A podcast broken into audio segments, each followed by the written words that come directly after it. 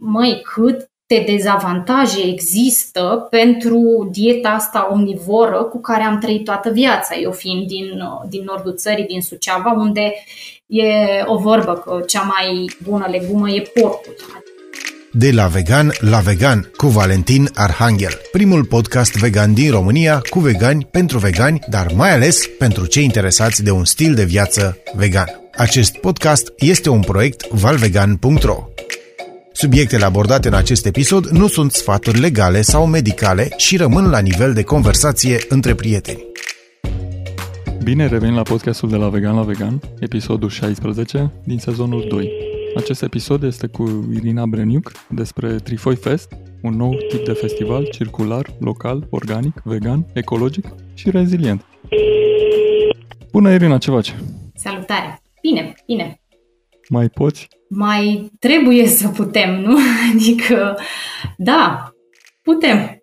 Mai după două ore de chinuit, cu toate treburile tehnice, cred că va fi o provocare, cel puțin pentru mine, să, să stăm la un nivel așa hype de energie.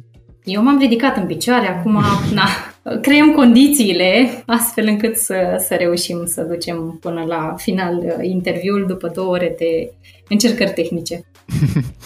Bun, păi uh, foarte simplu.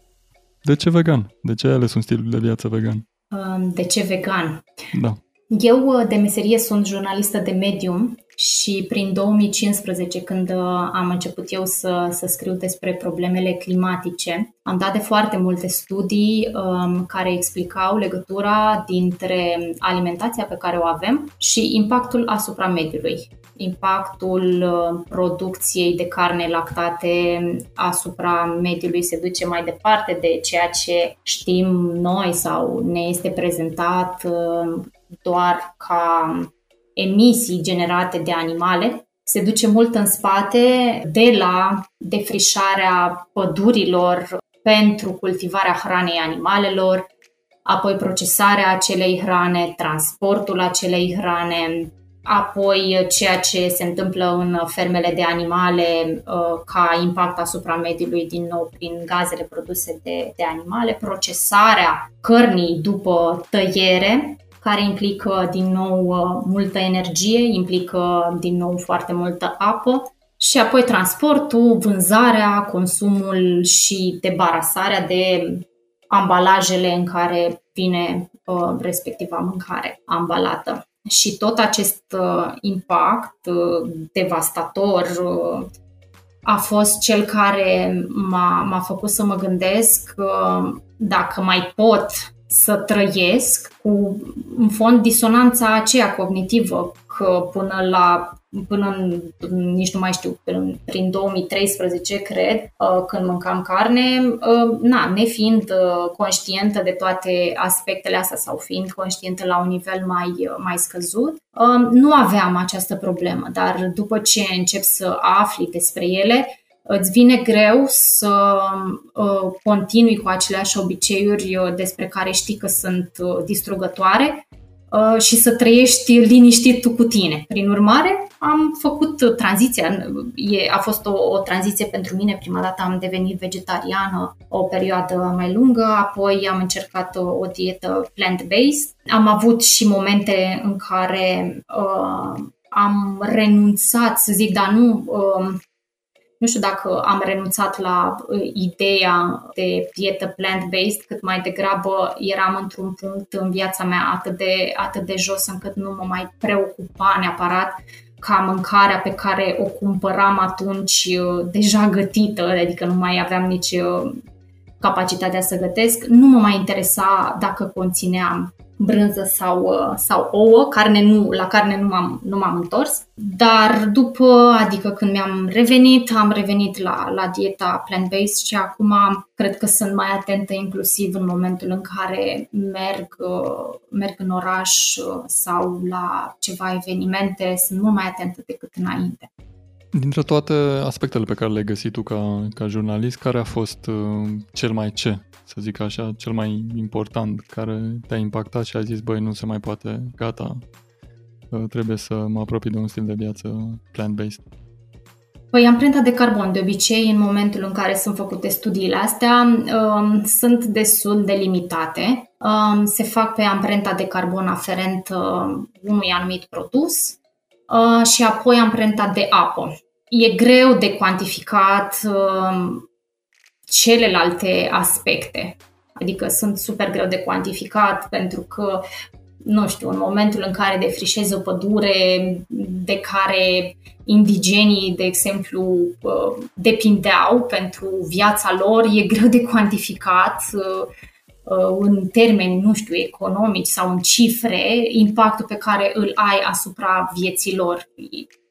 Dar, um, da, în primul rând a fost amprenta de carbon, apa și apoi au venit și celelalte, adică se construia așa ca un puzzle în mintea mea de, măi, cât de dezavantaje există pentru dieta asta omnivoră cu care am trăit toată viața, eu fiind din, din nordul țării, din Suceava, unde e o vorbă că cea mai bună legumă e porcul. Adică da, eu așa da. am crescut. O cunoaștem mulți dintre da. noi. Spune-ne un pic ce înseamnă amprenta de carbon, amprenta de apă și, da, pe scurt, cum se calculează. Da.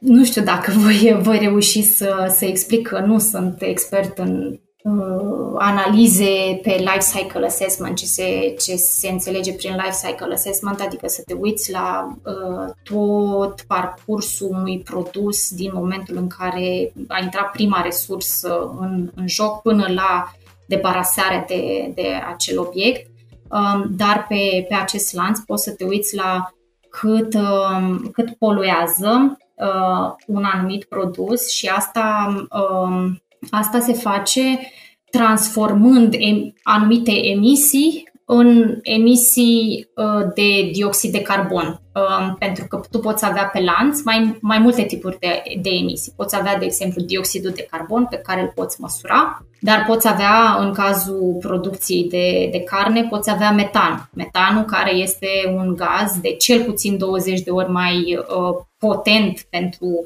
schimbările climatice decât dioxidul de carbon și el trebuie transformat din, meta, din impactul metanului în ceea ce se cheamă CO2 equivalent, adică echivalent de dioxid de carbon. Um, și luând fiecare pas din tot lanțul și calculându-i această, aceste emisii generate, tu obții amprenta finală a produsului respectiv și asta include petrolul folosit pentru transport, petrolul folosit pentru utilajele care produc hrana pentru animale, adică este extrem, extrem de complex. Și da, sunt oameni specializați în asta care calculează amprenta de carbon. Ok. Și la apă cam același calcul este sau e ceva diferit? La apă, câtă apă se folosește în procesul de producție, o transformare a hranei, o, da, cam, cam același lucru, adică urmărești pe tot lanțul, câtă apă folosești în, în proces. Um, în timp ce te ascultam, uh, mai ales când ai menționat de Suceava, mă tot gândeam uh, cum au reacționat cei din jurul tău când le-ai spus că eu de astăzi sunt vegan? Sau de fapt ei anunțat cum s-a întâmplat? Uh, n-a fost bruscă, n-a fost bruscă trecerea, uh, că întâi, uh, întâi am renunțat la carne și ai mei, uh, da, a fost, a fost un întreg proces de ani de zile, nu, adică...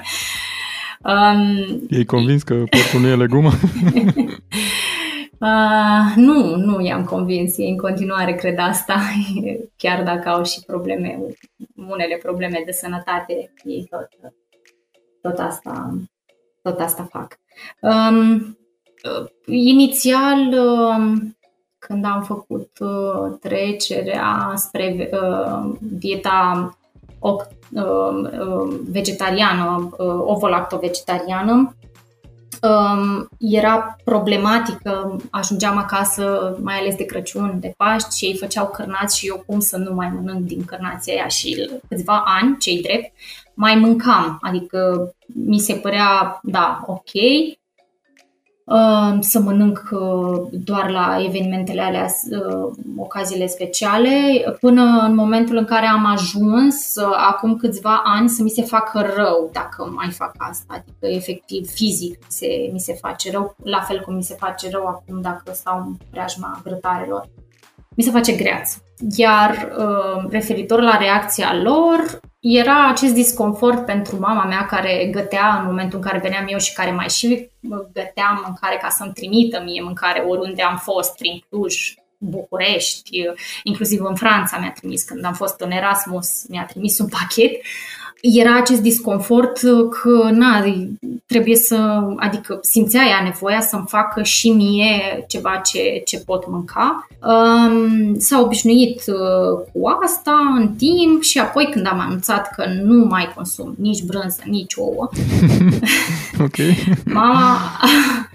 Ce mai uh, fac? Ce nu, mai fac acum să Nu, nu, mama nu? Okay. a avut o reacție că i-am zis la telefon și cum? Nici cum nici brânză, nici, nici brânză, nici, nici ouă, cum, cum, adică, păi și cum tu nu mai gătești cu, cu ele? Cum așa, știi? Adică cum e posibil? Um, și după aia au mai venit, așa, nu știu, încă vreo 2 ani în care da, aveau ei probabil această senzație că voi, voi reveni, până în momentul în care s-au obișnuit și acum când merg acasă, mama tot insistă să, să îmi gătească, deși aș putea face și eu asta și uh, acum îmi face produse de post. post de post, da, exact, produse de post și mai are așa niște scăpări în care mă întreabă dacă totuși nu mai vreau să gust niște prăjituri. Mama mea este celebră pentru prăjiturile pe care le face uh-huh, uh-huh. printre prietenii mei. Și da, e, na, e, cred că e dificil pentru ea să accepte că efortul pe care ea îl investește în asta nu este răsplătit de, nu știu, plăcerea pe care aș putea eu simți dacă gust respectivele lucruri. Și da, am, am refuzat, am, adică am început să refuz categoric, inclusiv să iau pentru prietenii mei uh, prăjiturile pe care le facem. Uh-huh. Prietenii, că tot uh, ei menționat uh, ce au făcut? Te-au mai băgat în seamă după ce ai spus că ești vegan? au mai rămas în jurul tău? Da, au rămas cu un disconfort pentru ei în momentul în care ajungem în contexte în care eu nu am ce mânca și mi se reproșează încă.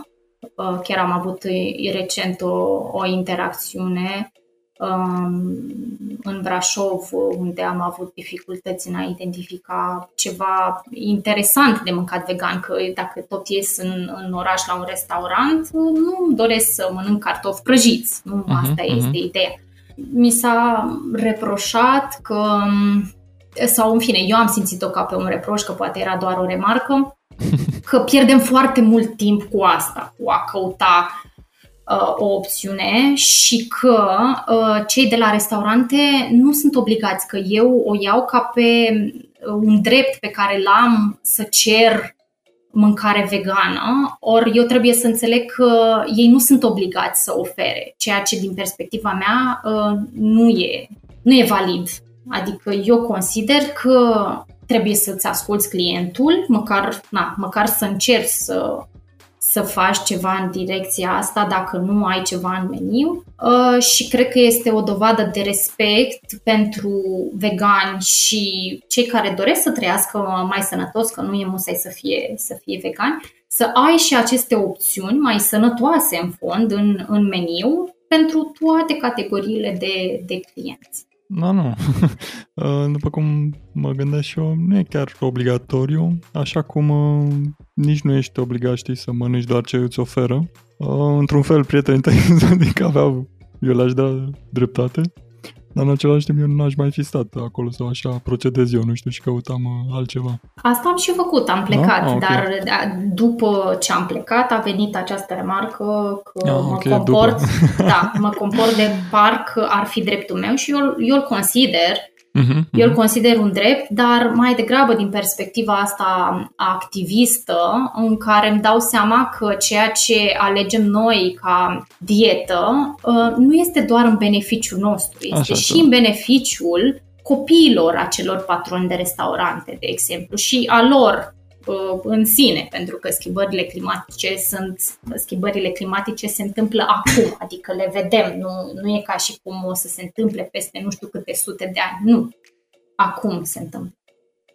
De acord, însă înțeleg și piața cum, cum funcționează și nu cred că se uită la aceste lucruri uh, care sunt încă în uh, wishful thinking, să zic așa, și anume de, nu știu, respect față de client sau poate doar așa văd eu din multele restaurante la care am mers.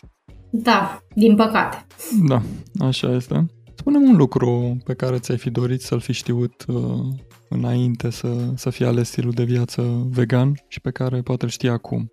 Da, cred că e treaba aia clasică să-ți faci analizele mai din timp. ok, ok, analizele, ok. Da, să-ți faci analizele, să-ți verifici un B12, l-am verificat destul de târziu, um, dar mă descurc destul de bine, adică um, sunt surprinsă că acum nu mai iese pe, pe analize, deși cred că am mai bine de un an de când am făcut ultima dată tratamentul de B12. Uh, poate să tu faci da. B12 injectabil sau? Nu, nu injectabil. Iau, nici nu mai știu acum cum, cred că sunt niște pastiluțe. Da. Așa este. Ai menționat tratament și mă gândeam că ai făcut ceva, știu că injectabil se, se dă, se face atunci când e gravă situația. Nu, n-am avut, n-am ajuns până Ok. Nu. Ok.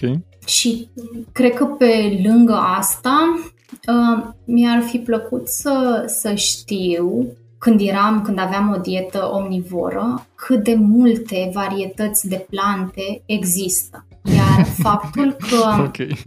mâncam atunci carne, efectiv mă oprea din a descoperi varietatea asta, abundența biodiversității pe care o putem consuma, pentru că era, na, era un fel de mâncare, adică era carne cu ceva, cu cartofi, cu legumele alea pe care ni le-au, adică odată cu invazia un, foarte puținor specii de, de plante pe care le consumăm, nici nu mai știu care, cât, câte sunt, dar vreo 80% din, din dieta la, la nivel global e făcută doar din vreo 10 plante. Ca paletă nu, nu e deloc variată și în momentul în care renunți la, la partea, la, la carne, la ouă, la lactate, începi să descoperi uh, diversitatea, începi să experimentezi uh, și da, ești uimit și ca gust și ca aspect în farfurie, e, nu știu, mie mi se pare fascinant. Eu, eu încă mai descoper gusturi, combinații și mi se pare excelent. Um, din câte mi amintesc, dacă am reținut eu bine, uh, știu că aveai avut dificultăți cu a renunța la brânză și dacă am reținut eu bine, cum ai uh, reușit să renunți la brânză?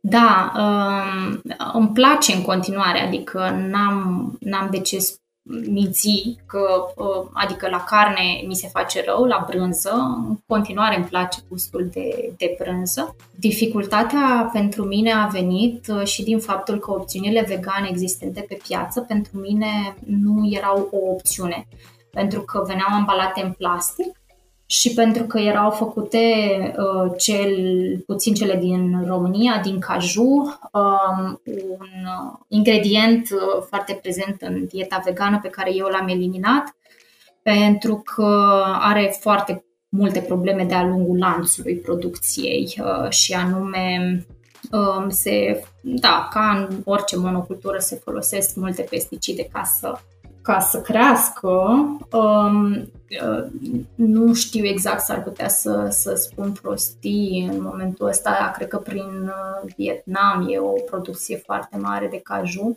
și procesul în sine de decojire a, a nucilor ca să, ca să ajungi la miez, este foarte dăunător pentru piele, deci pentru mâinile muncitorilor. Și dacă vă, vă amintiți, dacă ați făcut vreo, vreodată treaba asta, să faceți dulceață de nuci verzi și ați decoji nucile verzi, uh, știți uh, cum se fac mâinile, adică de la iodul respectiv, ți se ard mâinile. Ei, imaginați-vă că asta fac muncitorii respectivi în fiecare zi.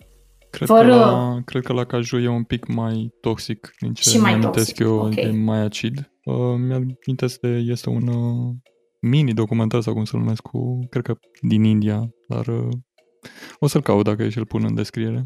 Și mhm. arătau uh-huh. exact uh, cum arată mâinile, cum uh, cei pe care nu-i vedem niciodată stau la spart și la cules și în ce condiții. Da, bine, există și, și caju fair trade. Um, acum, na, poate fi, adică este o variantă mai bună pentru cei care chiar nu pot renunța la caju. Eu am putut renunța la caju pentru că avem și varietăți de, de nuci uh, românești. Uh, prin urmare, uh, da, am renunțat și am început să experimentez, să fac eu singură brânză din soia, din tofu produs în casă, dar deocamdată e în așteptare acel proiect pentru că a luat prin planul acum acest festival. Prin urmare, a trebuit să, da, să setez niște priorități. Ok. Înainte să, să intrăm în festival pentru prima dată, da. vreau să te întreb dacă poți să ne spui un pic ce înseamnă fair trade și dacă într-adevăr reprezintă o garanție că produsele care au Ecoson, care au etichetă de fair trade, chiar sunt fair trade. Um, e foarte greu de, de controlat asta. Bun, deci Fair Trade uh, e o certificare la, la nivel internațional, deci e un standard de certificare care atestă că practicile dintr-un anumit uh, sector, că poate să fie producție alimentară sau poate să fie inclusiv, nu știu, producție de aur, dacă uh, vă vine să credeți dacă aurul poate fi extras uh, într-un mod fair trade. ok. Și există, există o mină uh, de acest fel. Uh-huh, uh-huh că toate procesele astea uh, implicate nu sunt dăunătoare cu mediul și cu oamenii. Că oamenii care muncesc uh, în, respectivele, în respectivele locuri sunt plătiți uh, decent, uh, că li se respectă dreptul la condiții de muncă decente, se ține cont de siguranța uh, și sănătatea lor uh, în momentul producției um, și că mediul nu va fi atât de poluat prin folosire de, de pesticide sau alte tehnici dăunătoare. Și ca să da, ca să vă imaginați ce, ce se întâmplă în fermele care nu sunt fair trade, țin minte când a, au avut cei de la mai bine, asociația mai bine, care au un proiect pe, pe partea asta de fair trade, i-au, l-au adus uh, pe un uh, militant fair trade uh, din America Latină, nu mai știu exact din ce țară. Povestea cum el a ajuns să, să facă un fel de asociație a acestor producători fair trade după ce a lucrat în, în industrie ca uh, pilot de avion care împrăștia pesticide pe plantații în timp ce oamenii erau acolo. Adică în timp ce oamenii munceau, ei erau puși să împrăștie respectivele pesticide. Deci lucrurile care se întâmplă în procesul de producție pe care noi nu-l vedem sunt îngrozitoare. Adică pe mine mă ia așa tremurat de voce când, doar când îmi amintesc la ce sunt supuși oamenii ca noi să avem parte de confortul pe care îl avem aici și acum. Da, a, mereu încerc să, să nu uit, să mă gândesc la cât costă de fapt ceea ce costă. Da. Atunci când cumpăr ceva. Da. Costul a. ascuns al, al produselor. Exact. Te rog, spune-mi ție ce îți place și ce nu îți place la veganism? Um, ce îmi place este, în primul rând, sentimentul că pot uh, trăi confortabil cu alegerile mele. Um, că nu aș, adică mie, mi-ar fi foarte greu să, să mă întorc la o dietă omnivoră fără să am sentimentul de vinovăție. Vinovăție care ar veni, da, și pe partea de mediu, da, și pe partea etică, pentru că, deși spuneam că ceea ce m-a determinat pe mine să fac tranziția a fost uh, partea de, de ecologie, Uh, evident, pe măsură ce te documentezi, vezi uh, și aspectele etice și ajungi și la aspecte precum uh, da, de ce ar trebui omul să fie mai presus de alte animale și să se folosească de alte animale. Deci da, ar fi în primul rând faptul că eu pot trăi în pace cu alegerile mele. Apoi ar fi varietatea de care, de care am parte pentru că am renunțat uh, la dieta omnivoră și acum am libertatea de a descoperi uh, atâtea, atâtea plante și atâtea combinații. Și ce îmi displace este faptul că eu în continuare trebuie să, sau trebuie, nici măcar nu trebuie, dar uh, sunt pusă în situația de a justifica alegerea um, și nu mai vreau să fac asta. Adică eu consider că acum există suficientă informație disponibilă astfel încât cei care sunt, adică care chestionează această alegere să se poată informa și singuri. Eu nu sunt responsabilă să le dau lor răspunsuri cu privire la alegerea mea și nici să dau explicații și nici să conving pe nimeni. Cred că asta e cel mai deranjant și apoi, da, faptul că mi-ar plăcea și mie să găsesc niște dișuri gourmet prin restaurante, adică n-aș zice nu. Să facem așa o mică enumerare din ce înțeleg eu până acum, jurnalist, activist, uh, vegan și... Aș îndrăzni să spun jurnalistă, activistă. Jurnalistă, activistă, scuză, mai dreptate. Iar acum uh, suntem la, la poarta lui Trifoi Fest. Da. Ce este Trifoi Fest? Despre ce este vorba? Deocamdată este un concept, că încă nu s-a, nu s-a întâmplat evenimentul, deci este un concept de eveniment pe care eu uh, mi-l doresc uh, să fie cât mai ecologic, uh, fără risipă și sustenabil posibil, dacă mai pot folosi acest termen fără să-l murdăresc, având în vedere modul în care este folosit cuvântul acum. Um, și este un eveniment uh, în care încercăm să facem tot ce nu s-a putut face în momentul în care mi se cerea sfatul pentru alte evenimente și am dat, da, am, am dat sfaturi de-a, de-a lungul timpului, uh, dar niciodată nu se putea întotdeauna erau prea radicale măsurile pe care le propuneam ca ele să se implementeze la, în, în diverse evenimente întâmplate în trecut.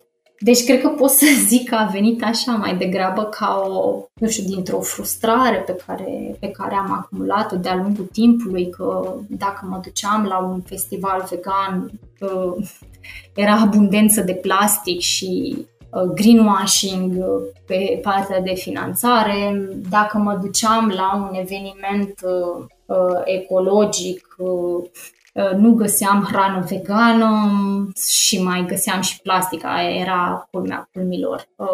Și, na, îți, îți amintești că am fost, adică am fost împreună la la acel uh, eveniment despre care zic uh, la Pelicam și da, dezamăgirea a fost. La Vec Fest eu nu am uh, N-am mai avut curaj să mai... N-ai mai, aj- m-am n-ai oprit. Mai avut curaj să, să M-am oprit la poartă. Eu am fost, am fost și... Uh, da, a fost anul ăsta, că atunci când a fost prima ediție eram la Pelicam. A fost anul ăsta, na, la... Na, la fel de mult plastic. Nu, nu, sau poate mai puțin, nu știu ce să spun acum. Da? Păi, hai să vedem care sunt aceste aspecte despre care zici că alte uh, evenimente, festivaluri sau întâmplări nu, nu le-au putut implementa și pe care ți le dorești să, să fie prezente la acest uh, Trifoi Fest. Da, el a plecat uh, Trifoi Fest um, cu aceste valori uh, pe care le-ai menționat și tu la început, uh, circular, local, organic, vegan, uh, ecologic și rezilient. Și fiecare cumva ascunde o valoare care pentru mine este, sau o practică care pentru mine este foarte importantă și pe care încerc să încercăm împreună cu expozanții să, să o transpunem în realitate și nu știu dacă e util, le pot lua pe rând ca să vedem elementele sau cum crezi că ar fi mai bine? Mai mi-ar plăcea pe rând, dacă tot așa le-am găsit în titlu. Putem mm-hmm. începe cu circular, să vedem care e treaba și dacă ne poți face și o scurtă introducere, evident, ce înseamnă circular. Circular vine din uh, economia circulară, care, care spune că modul în care consumăm uh, de fapt, în care producem și consumăm în societatea aceasta în care ne aflăm. Uh, modelul liniar în care extragem, procesăm, producem, consumăm și aruncăm este nesustenabil pe o planetă cu resurse finite uh, și propune o alternativă în care uh, încă din momentul extragerii primelor resurse necesare pentru a producția unui bun sau unui serviciu, ne uităm la cum poate fi produs prin într-un design ecologic, astfel încât la finalul vieții el să nu fie aruncat pur și simplu, ci fie să se dezintegreze, să se biodegradeze uh, în, în natură uh, sau prin procese de compostare sau să fie reutilizat, reintrodus în circuit ca materie primă pentru alte, pentru, pentru alte produse. Um, iar un aspect foarte important în, în economia circulară este caracterul durabil um, al produselor, deci nu produse care se strică așa cum, cum se strică produsele în zilele noastre în care există această planificare a degradărilor, ci să dureze mai mult, să-l putem repara, să fie modular, Um, astfel încât dacă ni se strică o mică piesă să o putem pur și simplu înlocui, așa cum era mai de mult, să zicem, când, când se produceau, uh, nu știu, electrocasnice. E și atunci, uh, dacă țin cont de această definiție și sună ca ceva bun de făcut, cumva eticheta fair trade nu și-ar mai găsi locul sau mai ajută la ceva? Pentru că din câte îmi dau eu seama, cumva și fair trade-ul susține tot o economie circu liniară, pardon. Fair trade-ul susține o economie liniară. Așa văd eu, cel puțin acum, ascultându-te pe tine. Mm-hmm. Fair trade-ul circular. Da, fair trade-ul se concentrează mai mult pe aspectele sociale decât pe cele de mediu. Ah, am înțeles, um, ok. Să le fie bine muncitorilor din procesul de, de producție, cam, cam pe acolo este și cred că colateral este partea de ecologie, uh, pe când economia circulară se uită mai degrabă la ceea ce consumăm să fie făcut astfel încât să nu avem deșeuri la finalul vieții produselor sau chiar serviciilor pe care, pe care le accesăm. Okay. Uh, și cum se întâmplă la Trifoi Fest uh, această economie circulară, spre deosebire de alte evenimente unde nu există, probabil. Cum îmi doresc eu să se întâmple acum, cu siguranță, ceea ce îmi doresc eu nu o să fie chiar uh, fix așa transpus în realitate, poate și la edițiile viitoare vom îmbunătăți. Ai și tu răbdare, în 3, 4, 5 ani, știu. Uh, ce îmi doresc este să, să nu avem uh, deșeuri, nici măcar reciclabile. Sunt conștientă că e posibil să avem în sensul în care oamenii care vin, e posibil să vină cu un pet la ei deja, adică nu să cumpere de la, de la festival, dar să, să-l aibă cu ei și să îl lase pe undeva, că mi s-a mai întâmplat asta la evenimente, chiar dacă am anunțat că na, este eveniment uh, Zero Waste. Deci noi nu vom pune, uh, vom, vom vinde doar produse uh, fără ambalaje sau în farfurii uh, complet biodegradabile și compostabile uh, și nu mă refer la bioplastic aici, deci nu acel PLA care dă mari bătăi de cap la compostare, ci trestia de zahăr nefoliată, necerată, care într-adevăr ajută în momentul în care ai resturi biodegradabile pe care vrei să le transformi înapoi în pământ, în acest compost despre care spuneam. Ok. Acestea au fost testate, nu? Sau, adică funcționează? Da, le-am, le-am testat și eu, le-au testat și alții, le-au testat la nivel uh, industrial. E efectiv tres, pulpa de la trestia de zahăr care rămâne, care este presată în forma finală, fără adaus de, adaus de folie de plastic sau ceară care îngreunează ulterior uh-huh. procesul. Deci, de practic, compostare. este pulpa rămasă în urma Uh, obținerii zahărului sau... Da. Ok. Nu știu exact care parte din, dar uh-huh. da. Hmm, interesant. Uh, altă variantă ar mai fi farfuriile din tărâțe, dar chiar discutam, discutam intern cu echipa și cu cei care vând mâncă, care o să vândă mâncare.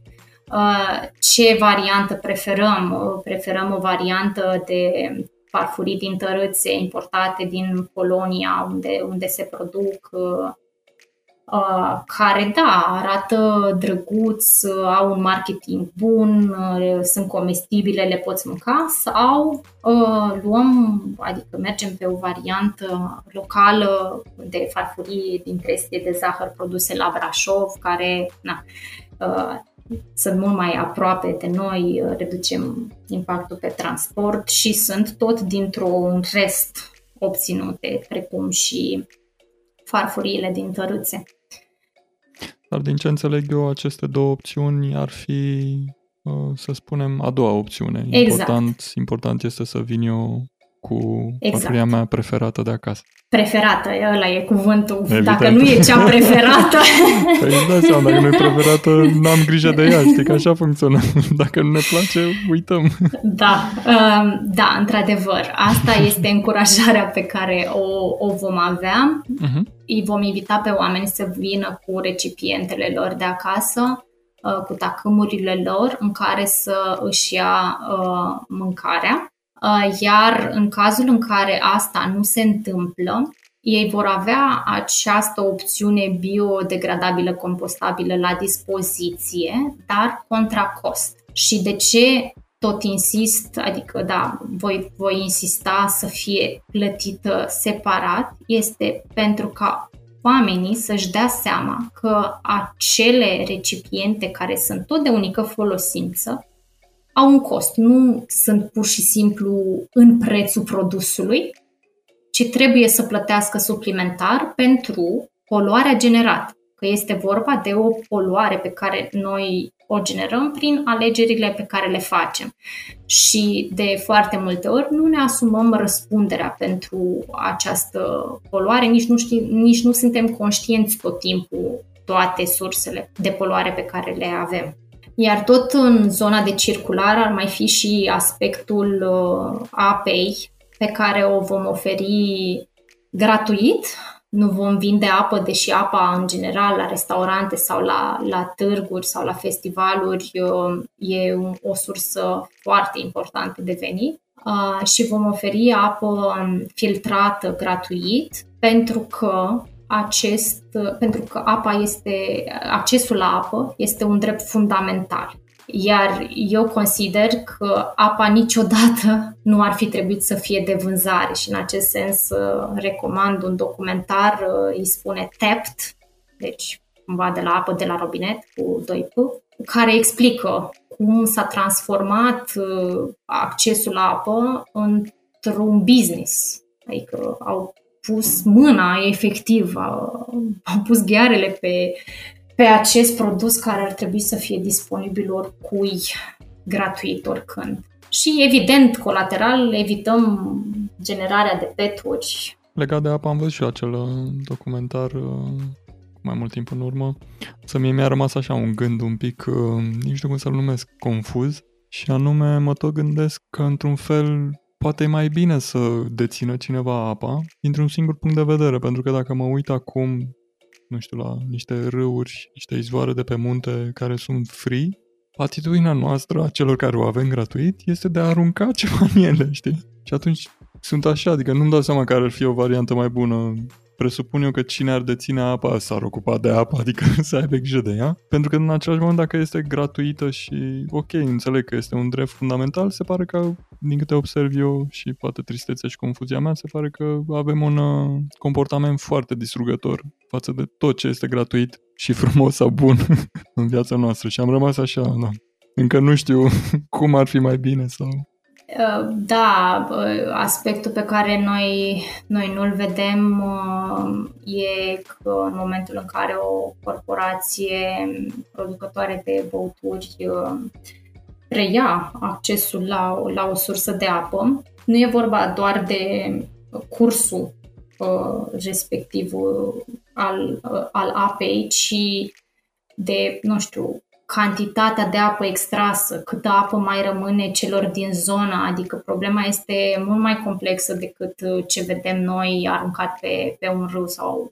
Da, nu înțeleg asta, pentru că a fost unul dintre argumentele, poate, sau aspectele pe care le-am găsit despre Coca-Cola și apa pe care o nici știu cum să zic, o folosesc, că își bag de joc de habar n-am risipă totală.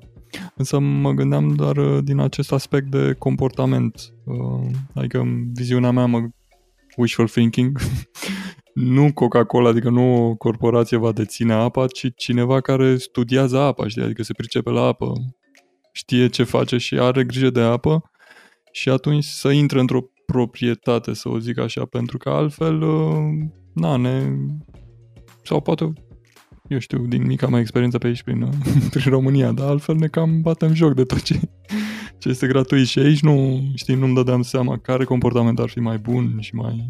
Încă, încă studiez. Încă. Bine, îmi vine acum în minte o, o soluție propusă uh, de un jurnalist britanic, uh, uh, ceea ce el numește The Commons, uh, adică bunuri comune, sau coproprietatea statul împreună cu cetățenii, pentru că, de fapt, cetățenii sunt cei care uh, au nevoie de acces la un anumit bun public. Și în momentul în care tu dai puterea oamenilor, pentru că acum nu noi deținem uh, izvoarele, da? Deci nu, nu le deținem noi, cumva sunt ale, ale statului, dar când mă faci responsabil la managementul pe o anumită zonă în care eu locuiesc a sursei de apă, atunci atitudinea se schimbă complet. Oamenii preiau responsabilitatea și preiau un, un management, adică încearcă să facă un management sustenabil pentru comunitatea lor.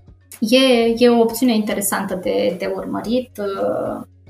Păi nu, sună foarte bine, sunt curios uh, dacă se va testa sau dacă vom ajunge Cred că există deja. Da? Cred că da. există deja uh, locuri în care, în care se testează asta, folosirea în, uh, în comun a unor bu- bunuri și servicii publice. Uh, George Monbiot este jurnalistul despre care ziceam, jurnalistul britanic care vorbește destul de mult despre acest model The Commons Hai să ne mai apropiem așa da. de la ei, undeva mai local. Clar. Ce înseamnă local pentru Trifoi Fest? La ce se referă? Local înseamnă ingrediente, deci pe partea de hrană înseamnă ingrediente cât de local posibil se, se pot produce și pe sezon. Iar pe partea de non-food înseamnă produse sau servicii, tot așa, făcute în România sau în jur, în țările din, din jur, care nu au o amprentă de carbon foarte mare în momentul transportului și care încurajează uh, crearea de locuri de muncă locale, încurajează antreprenorii locali și cam atât.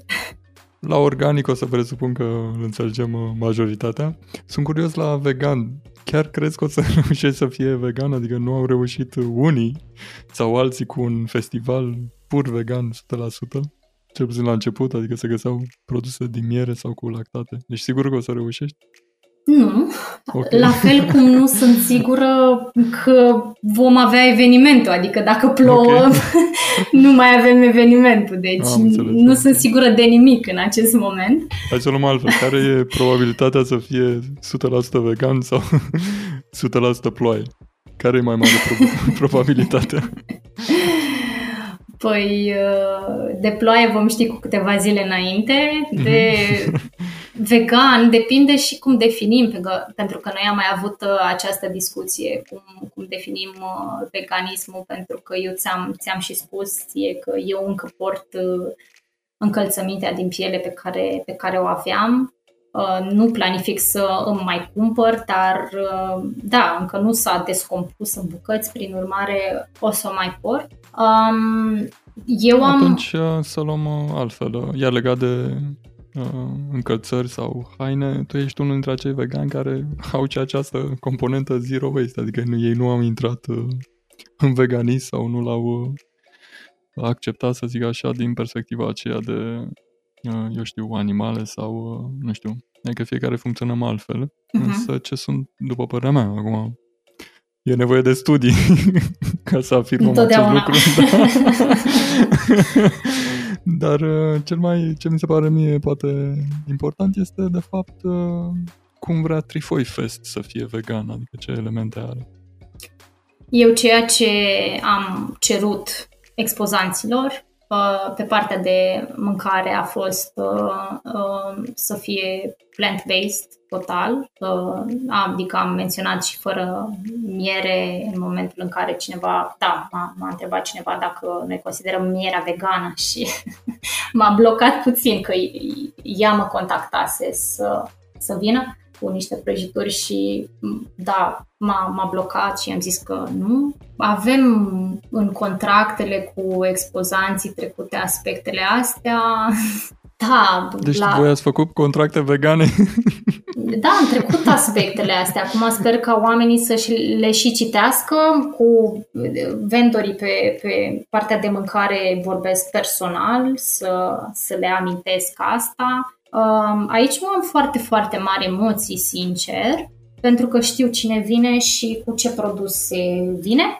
Uh, și nu sunt foarte mulți. Fiind prima ediție, nu am extins foarte, foarte tare asta și na, mai avem și aceste solicitări extra care poate pe unii i-au deturnat din, uh, din participare pentru că na, e aspectul de zero waste uh, de care unii efectiv nu au chef sau în fine, nu au chef să-și bată capul acum când situația este de așa natură, nu știu, în lume.